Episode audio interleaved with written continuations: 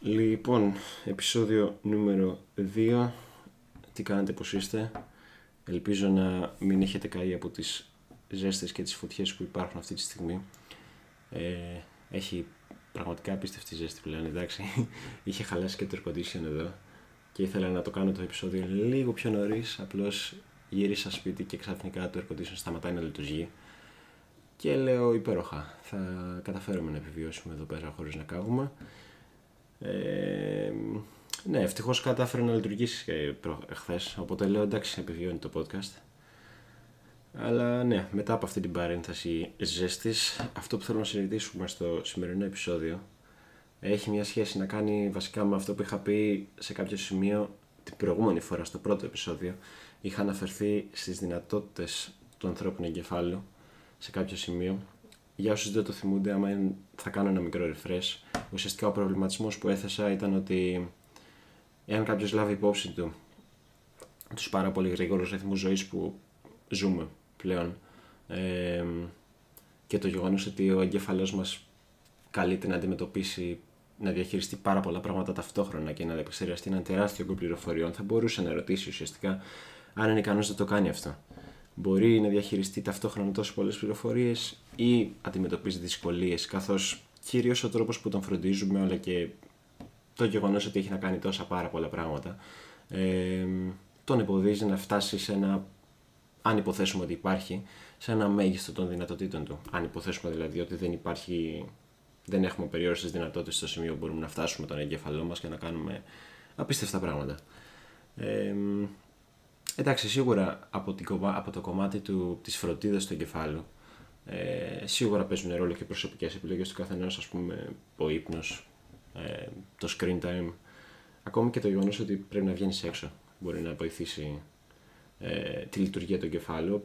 Αλλά εντάξει, υπάρχουν και εξωτερικοί παράγοντες. Ε, η τεχνολογία για να το φτάσουμε βέβαια στο σημείο που θα έλεγε κανείς ότι α, έχουμε καταφέρει να φτάσουμε τις μέγιστες δυνατότητες του εγκεφάλου και δεν μπορούμε να φτάσουμε παραπέρα, νομίζω ότι δεν υπάρχει ακόμη.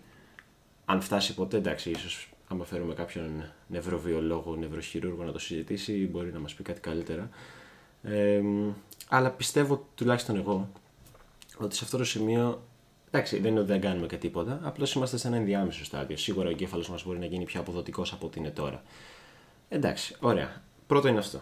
Δεύτερον, στον προβληματισμό που έχω να κάνω αυτή τη στιγμή είναι ότι πρέπει να σκεφτούμε και το γεγονός ότι οι πληροφορίες και οι γνώσεις που υπάρχουν κρυμμένες στο σύμπαν, να το πω έτσι, είναι ουσιαστικά άπειρες. Εντάξει, άπειρες.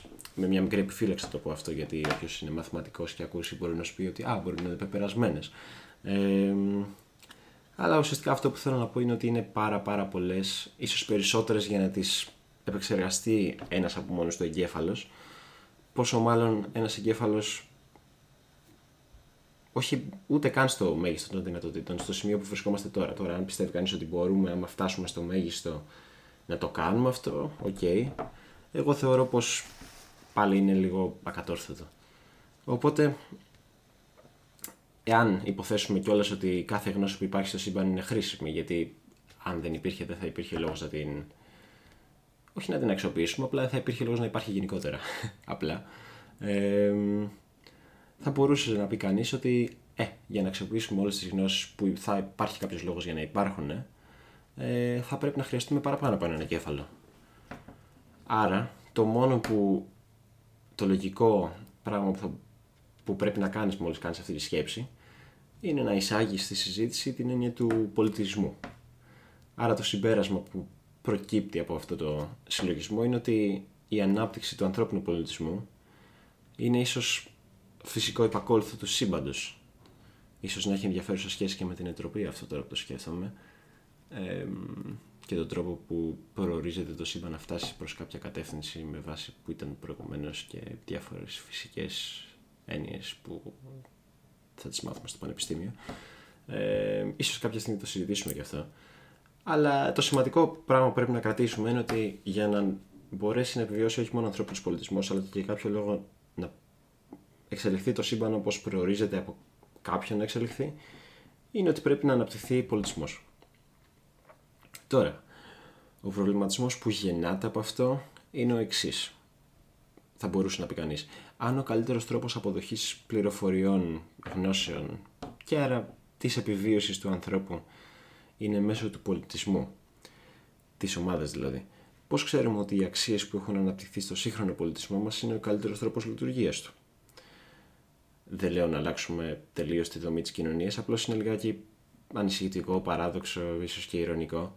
Ε, ο ανθρώπινος εγωισμός, παραδείγματος χάρη, να είναι ο λόγος που ο πολιτισμός δεν θα φτάσει εκεί που μπορεί να φτάσει. Ε, εντάξει, ίσως αυτό να μην έχει πάρα πολύ σημασία και για μερικούς από εσάς. Δηλαδή, είναι ένα ερώτημα που μόνο το εξάλλου. Για ποιο λόγο, αφού όλα θα τελειώσουν κάποια στιγμή, να πρέπει να πιεστούμε προς μια προσωρινή εντέλεια. Σω και αυτό το θίξω κάποια στιγμή σε κάποιο επόμενο επεισόδιο. Πάντως, γενικώ το θέμα, όπως είπα και την προηγούμενη φορά, του εγωισμού είναι κάτι το οποίο με ενδιαφέρει. Ε, την προηγούμενη φορά είπαμε ότι ειδικά στους νέους υπάρχει μια πάρα πολύ μεγάλη έμφαση στο να κάνεις αυτό που αγαπάς και αυτό που σε ευχαριστεί και ικανοποιεί όχι μόνο εσένα αλλά κυρίως εσένα ε, και μπορεί αυτή η έμφαση στον εαυτό μας να υπάρχει να αποδειχθεί κάποιο να, να είναι κάποιο πρόβλημα στο μέλλον τέλος πάντων ε, για τη συμβίωση όλων μας και για το, την εξέλιξη του πολιτισμού. Ε, οπότε ναι, αυτό που καταλαβαίνουμε είναι ότι θα αναφέρω το θέμα του εγωισμού σε κάθε θέμα που μου έρχεται να πω. Το έχω πει ήδη δύο στα δύο. αυτά. Είμαι περίεργος άμα θα σας άρεσε να έκλεινα το κάθε επεισόδιο κάνοντας κάποια ερώτηση προς εσάς. Τώρα δεν έχω να πω κάτι στο συγκεκριμένο, αλλά ίσως σε κάποιο επόμενο πάλι. Αυτά. Καλή συνέχεια.